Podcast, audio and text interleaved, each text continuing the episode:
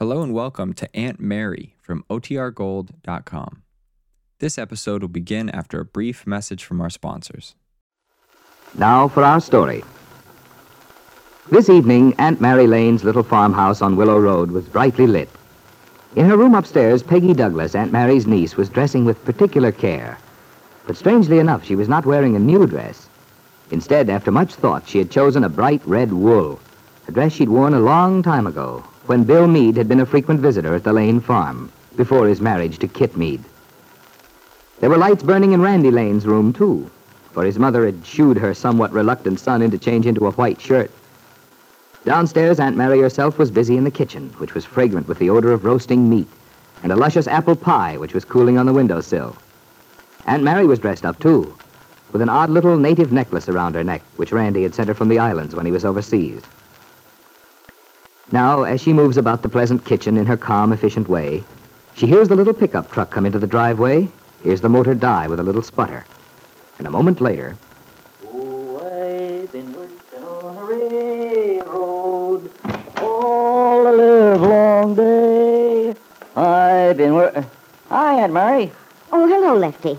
You got back just in time. In time for what? Dinner isn't ready yet, is it? No, but um, I want you to make one of your nice fires tonight. Okay. It'll only take a minute. Where's Peggy?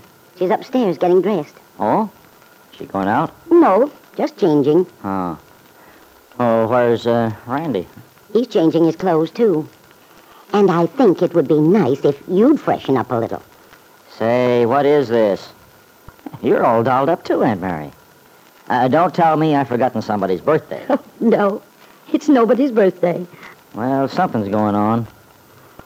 Aunt Mary, I hope it's not that committee of yours. Those sour-pussed old, old... Lefty. Those ladies are all very fine women. And they're to be respected for the job they're doing for the young people of the community. Eh, maybe so.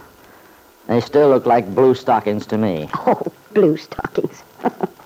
oh, Lefty, that word went out of fashion in 1900. Not with me, it didn't.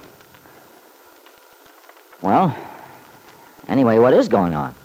We're having company. Oh, sure, that's easy. But who? Lefty, I talked to Angus McKillop today. What's that got to do with it? Don't tell me he's... He, uh, he told me something rather important. Bill Meade and Kit were divorced yesterday. Eh, they were, huh? Mm-hmm. Well, it's about time that mess got taken care of.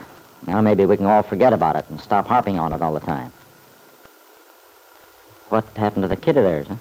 The baby was awarded to Kit. I figured it would be. Bill was feeling pretty low about it. You don't say. Excuse me while I don't break into tears. Now, Lefty, I want you to be nice to Bill tonight. You mean he's the one everybody is... Yes. I invited Bill to come out to dinner. And I want you to behave yourself now. You're always so grumpy when that boy comes here. Look, Aunt Mary, you needn't worry about me. I'm not going to be here. You can just count me out. I'd rather go hungry than... Now, now, Lefty. It's time we had this out once and for all. You've been fussing and fuming for months every time Bill Meade's name comes up. And when he comes out here, you hardly speak to him. Why should I? All he does is get Peggy all upset again. I'd like to see him clear out of town, stop bothering us. I'm not asking you to like Bill, Lefty. I realize I can't expect that. But I do think you ought to be fair. That boy has done everything he could do to be honest with us. With Peggy. He's behaved very honorably all through these months. And I think he deserves some credit. He's not going to get any from me. Oh, Lefty. I know you're only thinking of it from Peggy's standpoint. But we might as well make up our minds. We'll have to let Peggy decide how she feels. We can't affect what happens in the long run, no matter what we do. We can see that she isn't exposed to something that'll hurt her. But keeping Bill away isn't the answer. If two people love each other, Who said they did? Aunt Mary, you, you seem to forget that Peggy's engaged to Nicholas Dorn. There's a guy who's worthy of her. Nicholas is a fine boy. I don't deny it. But Peggy has to make up her own mind. And she'd still have to, Lefty, even if Bill Meade were a thousand miles away. I only wish he were. But he's not. He's coming out here to dinner tonight, and... Oh, there he is now. Now, Lefty, you go and let the boy in. Try to be friendly and gracious. He's come here at my invitation to be a guest in our house. And I want him to feel he's welcome. I'll try to do what you want, Aunt Mary. It's your house and all. But darn it, do I have to let him in? Can't I come in later? I'd be very grateful. I've got to get the dinner on the table. Peggy isn't down yet. No Randy. Oh, well, if I have to.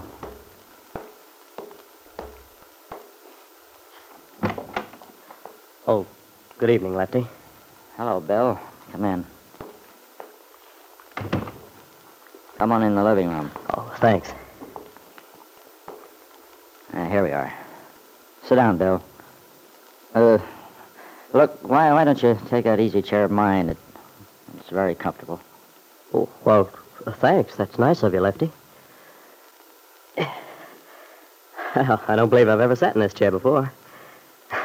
I've always felt as if it had your name on it.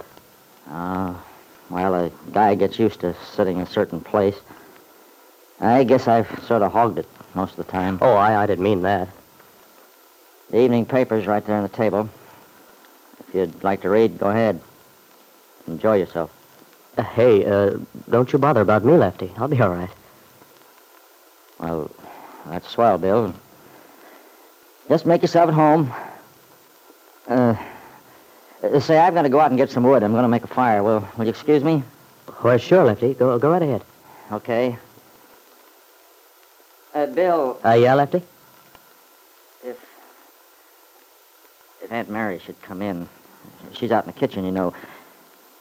Would you just tell her that I I got you settled and and I had to go out and get some wood for the fire? Yeah, I'll tell her. Peggy will probably be down pretty soon anyway. Well, I'll be seeing you in a little while. Uh, sure. what the dickens got into him, I wonder? He's acting sort of screwy. Lefty behaved himself beautifully at dinner, considering what an effort it was. And all in all, the meal was a great success. Afterward, Randy insisted on helping his mother with the dishes, and Lefty disappeared toward his own little house, probably to recover from trying to be agreeable to Bill. Now, Peggy and Bill have stepped out to the front porch for a minute. Isn't it beautiful tonight, Bill? That moon's just as big as you said it was. Yeah. It was just coming up as I drove out here tonight. Oh, what was that song you always used to sing? Oh, uh, uh, Moonglow? Yeah. Yeah, I used to love hearing you sing that. You almost convinced me I could sing. Well, you can. You have a lovely voice, Peggy. Well, I'm glad you think so, Bill. Uh, have you seen Jane Plummer lately? No, I haven't. You know how busy Jane is. Yeah. Uh, how's your job, Bill? It's fine, fine. Uh, of course, I'm sort of behind with a lot of things this week. What with the uh, divorce. That's right. It probably was sort of, well, upsetting. Yeah, it was. I'm I'm glad it's over though. For a lot of reasons. Naturally, Bill. It's, it's been hanging over your head so long. Well, I mean, it's wonderful to know that there's nothing to keep me from. Uh, that is, that my life is all clear again. It would be. I'm awfully happy for you, Bill. If you're happy. Are you, Bill? Happy, Peggy? I. I don't know yet. That all depends. Peggy's heart jumped. Was Bill going to ask her the question she both desired and feared to hear him ask? And if he did, would she dare give him the answer that was in her heart? How could she be sure that was the right answer to give?